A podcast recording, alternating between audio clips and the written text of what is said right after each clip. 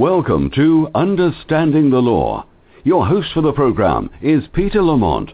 Mr. Lamont is a business and personal law attorney and the principal of the law offices of Peter J. Lamont. The firm has offices in New Jersey, New York, Colorado, Puerto Rico, and affiliated offices throughout the country. Understanding the Law is a weekly radio broadcast discussing a variety of legal topics that affect our listeners. Please note that this broadcast does not constitute legal advice and does not create an attorney-client relationship with any of our listeners. As always, we welcome calls from our listeners. If you wish to discuss any of today's topics, please call our switchboard at 347-855-8831. And now, your host, Peter Lamont. Oh, welcome to episode 45. Today it's going to be a great show. We have with us uh, Yukari Kane. She is a former um, reporter at the Wall Street Journal in the, uh, in the tech division. Uh, she has had a great deal of involvement reporting on Apple, uh, both with Steve Jobs at the helm and post Steve Jobs. And we're going to be talking with her about her new book, Haunted Empire, Apple After Steve Jobs. So, Yukari, thank you very much for being with us today. Thank you. Uh, since we have only 30 minutes with you, um, we have sponsorship uh, issues we need to get to, but we will do that after you drop off so that we don't uh, and you know waste any time with you. Uh, so, Yukari, can you give us a little brief history of your involvement um, with the Wall Street Journal and how you ended up on the tech beat, if you will. I know that prior to writing for the Wall Street Journal, you reported, uh, I think you were U.S. Uh, News and World Report, and you had uh, reported on Sony and Nintendo. So how did you get into the tech field and, and end up at the Wall Street Journal? Well, I um, I've been covering technology for almost 15 years now. Uh, actually, started uh, at uh, really covering it at, at Reuters. And um, when uh, Nokia Mobile and uh, Motorola were battling it out, so it was um, quite a long time ago. And uh, I uh, then uh, was in Tokyo as a, as a correspondent, first for Reuters and then Wall Street Journal, and I, I continued to cover the, the tech industry there, and uh, that's where I really covered uh, Sony and Nintendo, uh, as well as NTT Docomo and the, and the mobile industry over there. Um, Sony was particularly interesting because because they had uh, lost their founder, founding visionary you know, decades ago, and, and and and they were still talking about it. Right. Uh, and uh, and in around 2008 nine, uh, I came to uh, San Francisco with the Wall Street Journal to cover Apple, and uh, this was around the time that Steve Jobs had just lost a ton of weight and uh, had appeared at WWDC at the Worldwide Developers Conference, and everybody really was shocked and, and couldn't figure out what was going on and, and started worrying for the first time about an Apple after Steve Jobs. Uh, right. And uh, and uh, I was there for you know covering Apple for maybe three years, and uh, it coincided with some of the the fastest, strongest growth at Apple. Um, covered I was in terms of product launches. I was there from the the launch of um, I think my first product launch was was a Mac Air, and then um, the the iPhone 4 and uh, and uh, the iPad, of course, a couple iterations right. of the iPad before I, I kind of branched out to write this book. Oh, it's it's interesting because if I'm not mistaken, I think you were the first person to report on Steve Jobs' liver transplant. Is that accurate? Yeah. Yes. I um I, I broke that story. So you uh, you know you're certainly someone who has uh, a, a great deal of credibility, and I think that uh, what makes this book, Haunted Empire, so unique uh, beyond other books that have been written about Apple is that this book has a number. I mean, you, you're talking about nearly 200 plus sources that you relied on to write this book, coupled with the fact that you had I mean, you were there with Steve Jobs. You spoke with him prior to going on the air. You told me that he yelled at you a few times. So you really kind of you know, got the heart of it, and then obviously, you know, post Steve Jobs. Steve Jobs. So let's talk about uh, the writing of the book, and then we'll get into the topics. But um, 200 sources is pretty incredible for Apple, who's generally a very, very closed-mouthed community. Thank you. Um, well, you know, it's uh, it's funny because I, you know, I didn't consciously go about this thinking, you know, I needed 200 sources, and, and I really only calculated them up at the end. Um, and and I was um, I was a little surprised as well, but I think, um, yeah, it it just um, I I basically kept talking to people until I was satisfied with the accuracy of the information I'd gotten. Uh, sometimes, you know, if that was a conversation just between Steve and, and one other person, it's it's one other person. But in, in many cases, such as right how I put together the, the Tim Cook profile, it was it was dozens. Now, there's there's some criticism. Obviously, there always will be, especially when you're dealing with Apple, because people either love Apple and and then they become nearly religious with it, or they hate it. Um, and there's there's people out there that are going to say, oh well, the sources that you relied upon, you know, who who are they? They're people that are disgruntled. Um, mm-hmm. That's not true, is it? No, and I think that's why um, that's why I, I had to talk to as many people because that was something that I was very cognizant of. Um, that there are disgruntled people, and you don't you don't want to get a skewed, uh, biased opinion, or or at least you don't want that to be your only one, only uh, source. Um, you know, I think it's um, it's it one of the things that that I'd like people to know is that uh, you know when I first started writing about this this topic, my my personal opinion was that if ab- anyone can keep the momentum going and not miss a beat, it would be Apple. I mean, I do have tremendous respect for for the executives and and the team and, and the people who work there, and and um, you know, and I use their products. I, I wrote this book on a Mac Air, and and, and I use an iPhone as well as an iPad. You know, I think that uh, what's really something that people need to look into when when you look at this book. It's not. I mean, I, I've seen the things that are on the websites. Oh, it's you know, Apple is doomed book. It's criticism of Apple.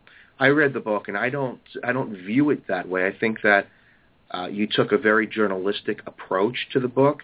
I think that it's uh, very fair book, and I think that the people that are out there in the tech industry today and in the financial industries, if they're honest with what's going on with Apple, I think it is a fair analysis and criticism.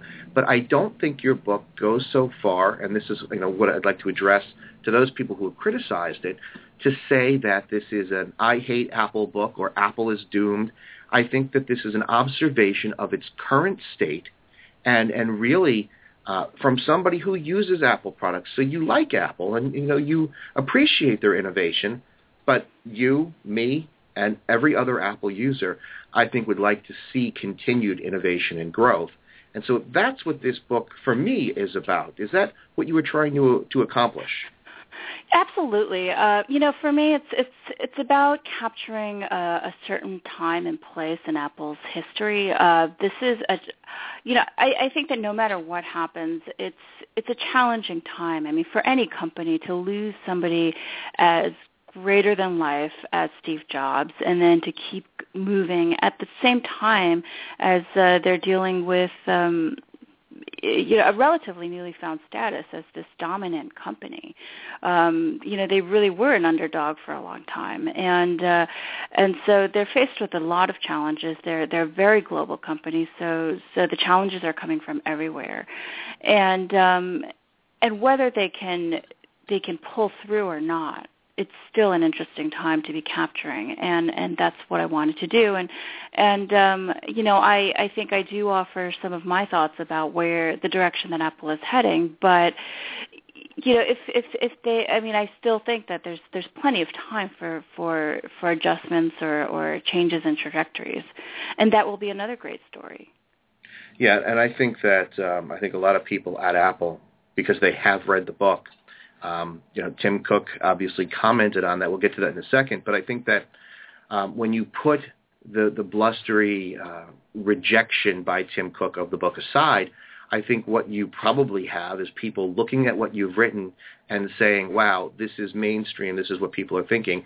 What are we going to do about it? So I think that not only have you given us a good book, but I think that it's probably hitting home with Apple, and people are taking uh, some sort of, of um, whether it's guidance or direction or whatever you want to call it from the book.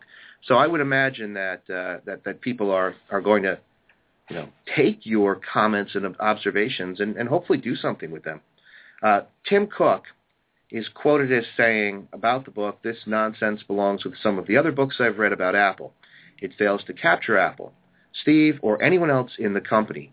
And then he goes on to talk about how many employees and, and you know doesn't quite address the book itself. But he concludes with, um, this has been the heart of Apple from day one and will remain at the heart for decades to come. I'm very confident about our future. We've always had many doubters in history. They only make us stronger. I don't think of you as a doubter. Uh, how how did you I, respond to, to, to Tim?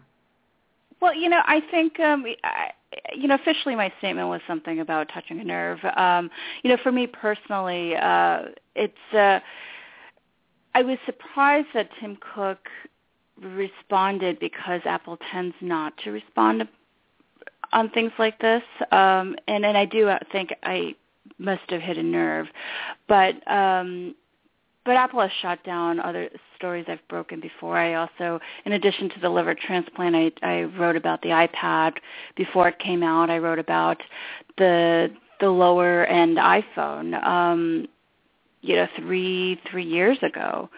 Right. and uh apple shot that one down as well. And and and they've come out to be true. And so i don't i don't put a whole lot of stock. Um that comment also came out in the afternoon on the first day that my book came out.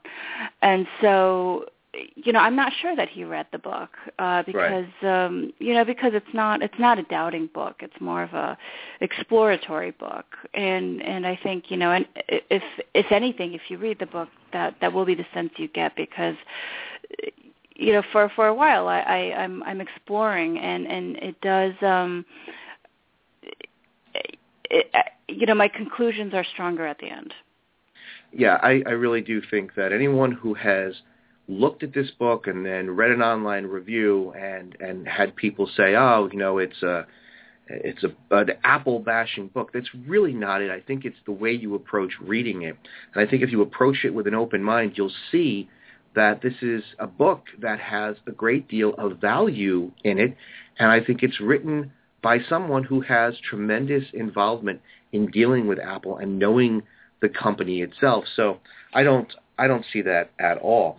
And I also uh, would question whether or not Tim read the book when he published uh, his his comments. But I am certain that um, a book that strikes a nerve like this, people have read it, and I think that it's a good thing. I think any big company, and they're huge, I think they need to see not just from customers, but what the general sense of the public is.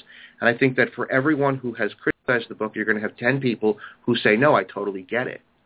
Uh, so I, yeah. I appreciate what you've done with the book. Thanks. And you know, and and one of, the other thing I'd like to point out too is that it's also a book with a lot of very rich characters. I mean, people you don't pull the kind of successes that that Apple has without having some really interesting people inside and and um they have been eclipsed by Steve Jobs for a long time and and I try to peel back the curtain a little bit on on them as well. Let's talk about Steve for a second because We've seen the movies, we've read the books. Everyone has their different version of him, from you know an eccentric genius to a wild man. And um, what is your experience? Because I, I know that you uh, met with him more or less after he had uh, become sick, become ill. What was your experience with him, and what did you think of him as a as a person and as uh, an innovator? Uh, I mean, I think he was all of those things. He was he was full of contradictions. Um, in my reporting, it became very clear. I mean, the the, the wild, eccentric genius. That's that's certainly true. There are. Um, he can also be very very kind, um, especially with with people who um, are sick.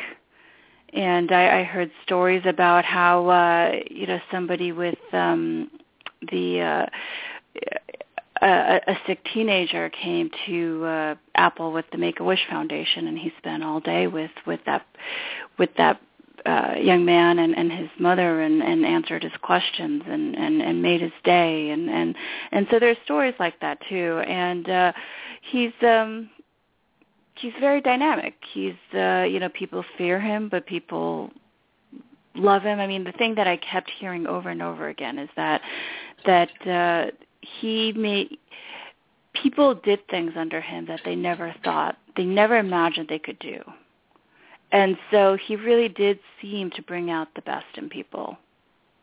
Now, if you take that approach, because I mean, uh, those those people who have followed Steve and Apple, um, you know about the working on Christmas, and uh, you know he'd have an idea, and at the last minute he'd want to change it. And there's a lot of um, thought given to well, it's his company. He resurrected the company. He drove the company, and so people are going to listen to what he says because you know, what else are you going to do? He's he's running it, and it's okay to take the risk. Contrast him, if you will, with Tim Cook, who started off as the COO in, in operations, which is a completely different approach to business. Right. He's um, you know, he's the guy who made the trains run on time, and so that's um, that's extremely important to any company, and the, and and the better that person is, uh, the better the company will be run. But um, you you can't expect vision from that kind of a person. Um, the other the other thing is, is that um, you know, I, I just a hired manager is never going to be the same as as the founder and and savior in Steve Jobs' case. Right. Now, that's true to an extent, but take a company, if you will, like uh, Walt Disney, who obviously was in the same sort of situation where they had the founder, the founder dies, and people take his vision, and now, whether you like Disney or not, you know, it's, it's a massive company that has taken in all sorts of new ventures and assimilated other companies. Do you have any opinion concerning how Disney has been able to move forward without its visionary compared to where Apple is right now? You know, Disney is um it's it's it's it's a tricky one to think about because it did struggle for a really long time and, if you remember it was um it really kind of got boosted um in terms of of, of energy um, and creation again after bought Pixar, which was another company that Steve Jobs had had saved. Mm-hmm. Um, so so so they they they got the Steve Jobs injection as well, and so yeah. I you know if there's there's a lesson to be learned. I mean I think you know maybe that Apple one one way that Apple could re-energize is through an outside force like that. Uh, but then on the other hand, you have Apple's very tight-knit uh, culture to contend with as well. And, and I don't know that uh, they'd be in a place at, at the present moment when they would they would accept something like that. Do you think, just based upon the people that you've spoken to in writing the book, do you think that it's just not in Tim Cook's makeup because he's an operations guy, or do you think that Steve was just so genius that no one could fill his shoes? You, you know, or, or is it a little of both? I think it's it's a little bit of both. Um, you know, Tim Steve was a genius, but he also left chaos in his wake. And Tim Cook is probably a better business manager from that that perspective. And so if you if you are talking about just um, cleaning up Apple and, and turning it into a well-oiled machine. Uh, you know, Tim Cook is can do that. Uh, but one of the things that Steve Jobs, you know, did have is, is he had this reality distortion field, this ability, this um, this power of persuasion, and uh, and I think that that is missing, and, and that is hurting Apple as well. And so um, so it's both you know, we obviously as a as a law firm we work with a lot of companies and we deal a lot with various CEOs from you know international corporations and, and national corporations and I have to say that a COO has a completely different makeup and take.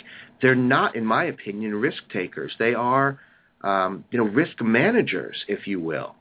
And so I, I get what the point that you're making in the book is concerning Tim, and I think it's it's important to point out for those people that are going to say you're criticizing him.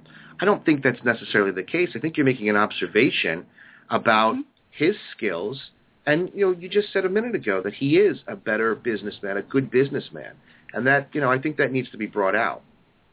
Yeah, I mean he's he's very much of a, a numbers person. Uh, he's a data analytics person. Uh, you know, he comes from an industri- industrial engineering background.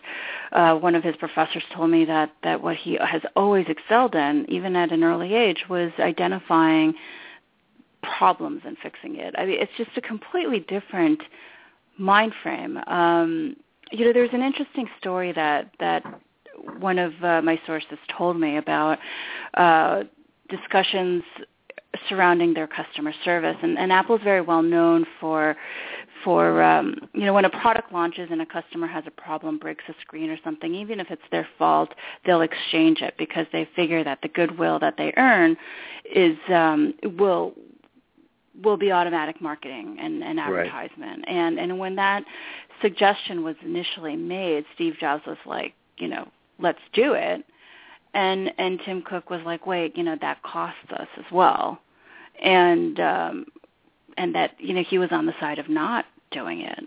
Right. And and that's um that's a really interesting story to me because because it is one of the things that that makes Apple you know magical or, or special in the minds of people and consumers and uh and you've got two opposing opinions. Yeah, and I think that in that scenario, Steve won out because A, it's his company. B, he was very dynamic and convincing. I mean, you said he was a, a great, um, you know, had a great ability to convince or persuade people, and that's that's true. Now, and he was the boss, that, and so the yeah. question is, you know, now that Tim Cook is the boss, how are those decisions going to be made? Yeah. Now, with that missing element of creativity. And and you're right, you know, he left a lot of destruction in his wake, but at the end of the day, I think the benefits outweighed the negatives. But who steps up and takes that creativity and now moves forward? Who, who do you think? You know, I, I don't know. The, the the the person that Apple has been putting forth as as Steve's visionary successor is Jonathan Ive, the mm-hmm. the head of industrial design and he and Steve worked together for for many many years, and um, and I've no doubt that that Johnny under, gets how Steve is thinking um, or used to think. But my question there is that um, that Apple succeeded because of that partnership. You know, it's not in, in Walter Isaacson's biography of Steve Jobs. There's there's questions that John or Johnny asks about about who should be getting more credit. And uh but but I you know to me they, it worked because of that partnership. And the question is who is who's Johnny's partner now? Right. Um everybody needs an editor. I think any create anybody who creates anything will acknowledge that everybody needs an editor. Anybody everybody needs somebody to to sound their ideas off of. That's part of how ideas get polished. And so if if Johnny, Johnny is indeed the person that is functioning inside Apple as as the visionary successor, I, I don't know who he's bouncing the ideas off of, who who he's polishing his ideas.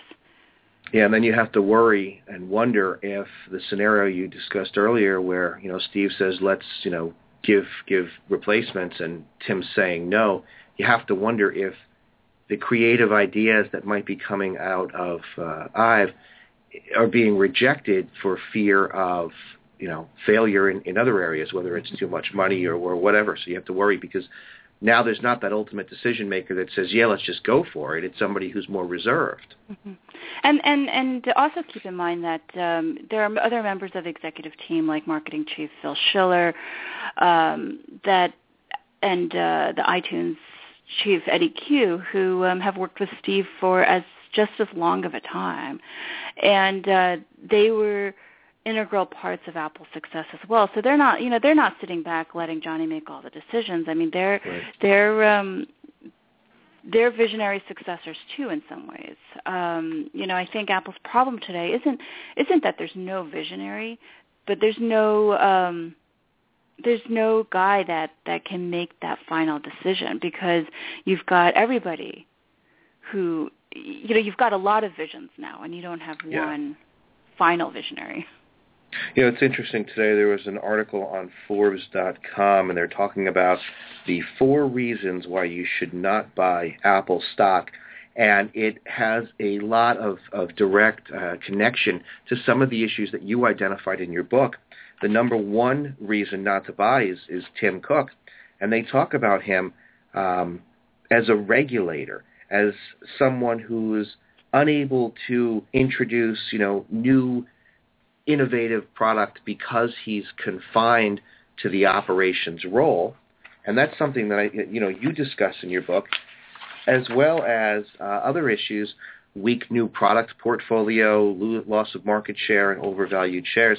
So it's just interesting to see that you're not the only one that, that is thinking this way. Uh, and I say this just to respond to those who criticize anything that you've written in the book. This is something that across the board in the financial sector as well as, as you've seen on the Forbes.com article, that people are seeing. And I think, too, that as an Apple consumer and a, product consumer myself, I know, you know, there's not been anything that's been, you know, blowing my socks off since the original iPad. hmm You know, so yeah. I, I think that um, it's it's really I think a, a good book. I think uh, I personally, I told you before the show started, I like the chapters that deal with the various lawsuits. A because I'm a lawyer, but you know they're interesting, and you see these these continued lawsuits, and you'll see it with Apple forever. hmm Um, Yeah. But you know, what would you what would you think? Um, well, you know, I, I would say this: Apple's the innovator. They're the ones that have come up with the tablets. They're the ones that created the products, and now you've got all these other companies that are copying them, making them cheaper. What kind of impact do you think that um, you know the, the companies that are now on the heels of Apple, Samsung, for example, coming out with tablets that you know are probably the closest rival to the iPad? What do you think that competition is going to force Apple to do, if anything? You know, it's it's it's an interesting question because I think uh, from what Tim Cook has said publicly, it seems like they are it's it's sending Apple into just more and more of this this very what they've always said before, but driving them into this corner because they keep talking about um, design and improving design and, and, and having the best product out there, quality, not not numbers. Um, but but it, that's that's a game that they played really well when they were an underdog and they had a you know single percentage point market share. Now they're in a they're in a dominant position and they have to hold that. Um, they do have to innovate, but they're also their customer base is much broader and uh, it's and and global, and so um, it's you know and, and I'm not sure what they have to do, but um, but it's a tough position to be in because they have they are a target on in Yeah. everybody's sight. Yeah, no, that's right. You know, um, we're we're running out of time with you, but before uh, you go, I just want to say something else that's interesting that's happened with you. Uh, when T- uh, Tim Cook responded the way he did, I think that I saw out there in uh, various publications that you said that you would be open to speak to him publicly or privately to discuss it. Now, I personally would love to see you and Tim Cook talk. I don't think it'll ever happen, but that invitation still stands, right? oh, absolutely. Yeah, I think uh, I think it would be really interesting because I think that behind the mystique of Apple, behind the Steve Jobs, you know, sort of uh, untouchable persona, I'd like to see somebody say yes or no. You know, because how can you take the issues you identified in your book and simply say they don't exist? You talk to 200 people. You have the the the history with the company. So how do you say they don't exist when everyone else sees it as well? Exactly. I, it's it's and and that's really my biggest point and, and I guess frustration as I was writing the book is that I just wanted to see somebody at Apple, Tim Cook or anybody, and acknowledge that these challenges exist because right now they haven't even acknowledged them. And and for me, like part of my question is, do they really not see them or are they so completely in denial? And I think whether Apple, how Apple does from here on, uh, hinges on that, on that acceptance. Yeah, I think so too. Well, Yukari, I want to thank you so much for being on today. Uh, the book, Haunted Empire, Apple After Steve Jobs, it's on sale everywhere. You get it on Amazon. Um, I, I think that uh, I, you know, I'm not I'm someone who reviews books and, and gives my opinion, but I read the book and I think that it's fascinating. I think that anyone who has any interest in business or technology should pick it up. Uh, do you have, Yukari, any contact information that you'd like to give out, your website, so that people could learn more about you and possibly ask questions if they have any. Sure. Uh, my website is www.yukarikane.com, and uh, I'm also on Twitter at yukarikane. All right, Yukari, thank you again so much. Um, you know, if uh, in the future, what typically happens with our shows is that we end up getting a lot of questions um, after after its initial broadcast. Do you think you'd be up for coming back at some time and just answering some of the listeners' questions? Oh, it'd be my pleasure. All right. Thank you so much, Yukari. Uh, Yukari Kane, the book Haunted Empire, Apple After Steve Jobs. Thank you. Thank you. Yes, that was uh, really, I think, a fascinating interview, and I think that the book does have uh, a great deal of um, of potential. I think it's a, a really good read. Uh, you'll find these people criticizing, but um, you know, I I think it was a, a very good book, and we're very happy that Yukari Kane was uh, grateful enough to be on the show today. Um, I want to just talk for a few minutes before we end today's broadcast about business and what they can learn from not only Yukari's book, but companies like Apple and, and the idea of innovation and uh, risk versus fear. Um, and I think that when you look at Steve Jobs as the CEO of Apple, you know, there were people that hated him, many people, but there's no denying the fact that he had an innate ability to motivate people, to push people to their limits and expect excellence from them. And up to obviously his death, I think that that was accomplished. I think Apple has always been an innovator. And if you can take what Steve Jobs was about and bring it into your world if you are a business owner, even a small business owner, and, and look at what some of the things that he did or the way he thought or the philosophies that he had. I'm not saying everyone go out and pretend you're Steve Jobs, but if you look at uh, the way he approached risk versus fear, it doesn't seem that he had fear. And obviously, I'm sure he did, but that was never apparent in his decision making. And the one thing that's so important that I think that you should should kind of pull from Steve's life is that ability to make a decision. When you decide something, it has to be with commitment, with passion. You've got to say, I'm, I'm going to decide to do this, and there's no turning back. That doesn't mean that you can't adjust your course as you're implementing your decision because there's always going to be adjustments necessary. There's always going to be times when what you're doing in order to accomplish your decision, your your ultimate goal, they need to be tweaked. So that's that goes without saying. But the idea of making a decision and moving forward, that's where the power comes from. And I think that a lot of small businesses, even some mid-size, fail to see that. They take more of an operational approach to their business. They act more like a COO instead of a CEO, and they're they're so hesitant to take chances that instead of doing so, they play the safe route. They you know they play want to stay safe. They want to make sure that Um, you know, they're still bringing in enough money to get by. And that's fine for some people. But when you want growth and when you want to push the envelope, you need to make the hard decisions. You need to say, look, I believe in this. I've done my research. I'm not saying just pick up something and say, all right, let's go do it. Do your research.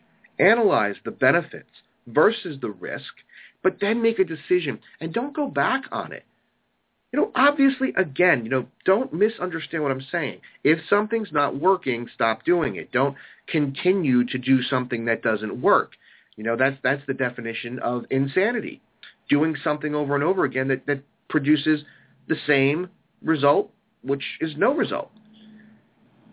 So what I'm suggesting is to take a little bit from him, take a little bit from, from Tim Cook, look at how they're compared and contrasted in Yukari Kane's book, and and and sort of adapt your own Steve Jobs approach to your business because innovation is something you can't get away from. It's always been there from from the steam engine all the way to today. The difference though is that technology you could say it drives industry and drives business.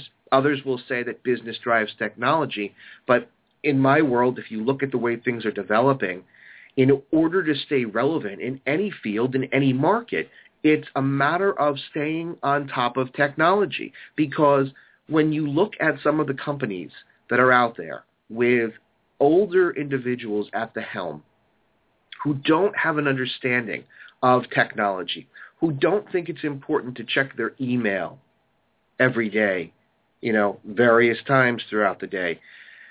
I think that with, with exception of those rare individuals they become like the dinosaurs.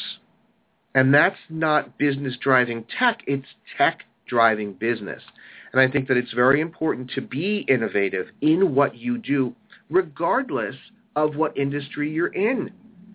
You can take a look at, you know, any industry. Look at something that would be so, um, so different from Apple, Bake Shop, right? Look at Buddy Valastro and, and Carlos Bakery. It started off as a bakery. That's all it was. It was one location in Hoboken. And it's transformed into a massive tech-friendly company. He's got multiple locations in uh, New York and New Jersey. He obviously has a television show. But you know what you'll find is you'll find the inclusion of, of social media and tech. And I think that it's it's gone from, hey, you know, his father had the vision of creating the bakery. Look where it is now. And, you know, I'd love to talk to him or anyone else who's been in his position because there's a great deal of risk associated with what he did. He took a successful bakery and said, I want more. So that's fascinating. And I think that it's something that everyone has to embrace if you want your business to succeed. So proprietor all the way up to multi-million dollar business corporations. It's something that you must pull from Apple, whether you like them or not, and whether it's Apple itself or Steve Jobs. You know, find out more about about him, about them, about how they do things, and try to apply that approach within reason to your business. And I think it's always a very um, exciting and positive thing to do to learn from the successes and failures of others, people who have already done it. Why recreate the wheel when you can look at what other people have done and you can look at their mistakes, you can look at their successes, and you can take bits and pieces from what they've done and apply, apply them to your business. You know, that's genius. You know, look at what people have done out there. Look at Steve Jobs. Look at his innovation. put aside maybe some of his crazy antics. Put aside his rants and you know the way that he would sometimes treat people, but pull from him the positives to help your business grow, your business be innovative. Yukari Kane's book is very interesting. It's it's interesting because it is in, and yes, there's some opinion, but it's an observation of its of Apple's current situation. And I think that Apple's response, uh, the response of it's nonsense, I think that's just its standard response. I guarantee you that people are reading that book at Apple, and they will take information from it because that's how Apple has succeeded. You can say they have succeeded because they don't listen to customers and they just move forward with their own vision, but that's not necessarily true. No successful company does whatever the heck they want and never listens to the customer. It's just not happening. So look at yourself. Make a self-critical analysis of yourself and your business because you are part of your business. You can't say this is me in, in my business hat. This is me in my you know home life hat. They're they're one and the same. Whether you're a CEO, whether you are um, the owner of a landscaping company, your business and you are connected and you cannot separate them. Look at yourself perform this self-critical analysis. You know, if Apple truly is just rejecting this book and not looking at themselves and saying, hey, is there any fabric of truth in here that we can pull and try to make it better? Well, then they're very foolish, but I don't think that's happening.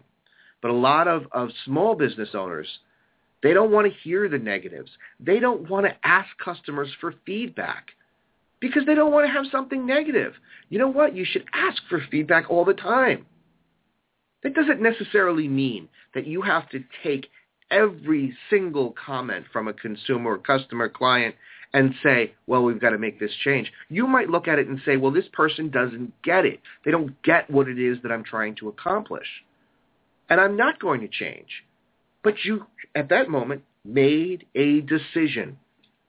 But in other scenarios, in other situations, when you get feedback from clients and customers, it's beneficial. It shows you what's working, what's not working.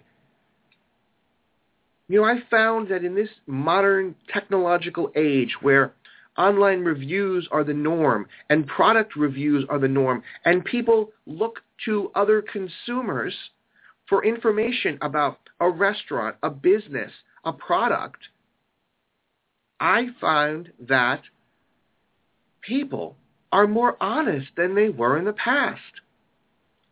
There's a forum. I mean, you can go to a website like Amazon and you can look at a product before you buy it. You forget Consumer Reports or any of these other publications. Go look on Amazon. Look at what the consumers themselves have said. And you have to obviously be cognizant of the fact that there are people out there that are just going to be haters. There are people out there that are going to post positive reviews just because they're, you know, related to the product manufacturer or whatnot. But if you look at the heart of the uh, the feedback, it's it's extremely beneficial to you as a consumer. But look what it can do to the manufacturer. Look at a company like um, uh, Fitbit. So Fitbit is a manufacturer of fitness-related uh, tracking devices. And originally Fitbit was something that was a clip-on device, and it was it was like a technologically enhanced pedometer. So it told you how many steps, how many stairs you climb, how many calories you burn. It's very similar to some of the other products, uh, like the Nike Fuel Band and, and uh, um, you know some of the other ones that are out there. But Fitbit uh, I, I personally prefer Fitbit, and the company is innovative. They're constantly coming up with new designs, and they try to do it right. And so they made a band, uh, I guess it was around a year ago, and it lacked certain capabilities. It lacked, for example, the ability to track uh, going up and down stairs. And for some people, that's important. And they came out with a new one, and it was, uh, I believe it's called the Fitbit Force. And people were complaining about skin irritation when wearing the band. Now, I have to tell you, I bought one. I had no skin irritation. Um, I would imagine that the vast majority of users had no skin irritation. I can't figure out what the skin irritation would be caused from because it's the same material as its prior band, the Flex, but that's not the point. The point is that as soon as feedback started coming in, Fitbit on its own decided to pull the band and refund consumers. They didn't wait for a recall ordered by a court or by a product manufacturing group or by, um, you know, or through, I should say, a class action. They said, here's the feedback we're getting. Now we have to do something with it. And what they did was, I think, brilliant and what should have been done. Recall them internally without being directed to do so. Refund customers. Now, I would say uh, to those people who were trying to decide whether or not you go with a, a company like Nike or Fitbit, that has to say a great deal about their commitment to their customers because they listened to the feedback, they made changes, and they did the right thing. And it's very similar to the way that Steve Jobs approached Apple. That's absolutely something that I could see him having done. Issue a recall before someone tells you to stop selling the product. And then refund money or repair the product. So there's a, a good parallel there. Um, but I want to wrap up. I just want to point out and illustrate that um, as a small business, mid-sized business, or large business, you have to be innovative. You have to look within yourself. You have to look at your company, your organization. You have to make sure you have the right people in place. And you have to be willing to bring in feedback from your clients and consumers and customers and make changes. And then I think that that's the, you know, ultimate formula for success. Being a rigid, this is what we're doing and it doesn't make a difference, all of you be damned, does not work in today's world. So we're going to conclude for today. I again wanted uh, to just thank um, Yukari Kane and encourage you to pick up her book, Haunted Empire, Apple After Steve Jobs. I'd love to have her back, and she said she'd like to come. So hopefully we can do that. We can take some of your questions that you might have for her, and then we can uh, we can ask her on the air when she comes back. That would be wonderful. Uh, before we leave, I just want to remind everybody uh, that we now have a unique app that is exclusively, talking about Apple, exclusively on iTunes. It can be downloaded from the iTunes App Store. It is available for the iPhone and for iPad. Uh, you just search my name, Peter Lamont, or the law offices of Peter Lamont, and it'll come up. Uh, what's unique about this app is that this is not a, uh, a law firm app where uh, we're going to call a cab for you because we're going to handle your car accident case or any of that nonsense. And it's not a shameless self-promotion, if you will. There's real value to this app. And, and the idea behind it is I wanted to make something that was helpful and useful to the people out there. You know, my, my mission, if you will, is to sort of um, break through the, uh, the veil of mystery surrounding the law and the practice of law and, and give information to people that you can really use. So the app has a feature on it where you can ask a question to an attorney in my office. And you can do it right from your phone, right from your iPad. Ask your question and you'll get an answer. And it's not going to be an answer like, um, you know, you'll have to hire an attorney unless that is the answer, but there'll always be more explanation. So I encourage you to download that app. In addition to the Ask a Question feature, you'll be able to see uh, the episodes of Understanding the Law, uh, the video portion of that. You'll also be able to review the vast video library that we have. And I want to just talk about that for one second. Our YouTube channel has been updated and now contains multiple programs that I think would be beneficial to the general public. We have a basic law section where those videos talk about uh, areas of law that people are interested in learning more about, what some of the basics of law are, what's a complaint, what's a motion for summary judgment. We also have the Understanding the Law video library on, on YouTube, which is a playback of the, uh, the video of our radio shows. We also have a practical law session where we're going to once a week be giving people instruction, actual how-to instruction uh, concerning some of the uh, legal uh, forms and processes that uh, you might you might need to do as if you're representing yourself pro se without an attorney. You know, I don't want to see people say, "Hey, I I need a, a question answered," or "How do I fill this out? Who do I go to?" My case doesn't have a high dollar value, so I don't want to hire an attorney because I'll be losing money. And so you know, I think it's really important that this information is provided. So that's the practical law session. We also have a legal Q&A where we're going to take the questions that we receive on a weekly basis and we're going to answer them. We're going to read the question and answer them. So check that out too because a lot of the questions that are being asked are general questions that people want answers to. And so you're going to find answers to those questions there. And then finally, we have a You Be the Judge section which we are continuing to develop. It's fun. It's just simple fun. Uh, we're going to give you a scenario of a real life case, and we're either going to ask you what you think happened in the case, uh, why you think something something happened, or what the dollar value of that case is. What's the court decision? How did that case turn out? Um, and we'll see as the as the, the program develops um, maybe we could make some fun out of it and give away some prizes and that sort of thing. So check out those channels or those programs on the YouTube channel and download the app so that you can get your legal questions out there and someone will respond to it. So um, you know, do both those things, and I, I think that uh, you know you'll find them very helpful. Make sure you subscribe on the YouTube channel, and then go to the App Store and then download the app. So that's going to uh, to wrap it up. We're going to wrap it up for today. This is episode 45.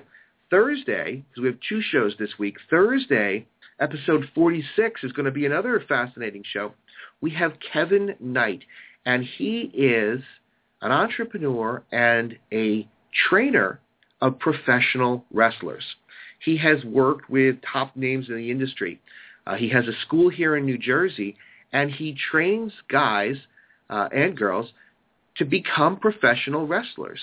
Uh, he's worked with people like uh, WWE, Darren Young, and uh, it, it's really, first of all, a unique business. He's a unique guy, and it'll be a really uh, great show. So that's going to be Thursday at 10 o'clock.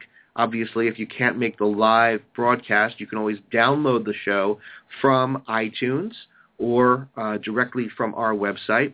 It's www.understandingthelaw.com com. So I'd like to thank you for joining me today. Uh, thank uh, our, our, guest, Yukari. Uh, one final note, I just want to thank our sponsor. Today's show is sponsored by Organico Health Food Store. Uh, it's an award-winning cafe and juice bar. It's located at 475 North Franklin Turnpike in Ramsey, New Jersey. Stop in or call them at 201-934-5511, or you can visit them online at organicogrocerycafe.com. So thanks to them for sponsoring today's show. Please tune in Thursday for episode 46, our interview with Kevin Knight. And remember that there's power in understanding the law.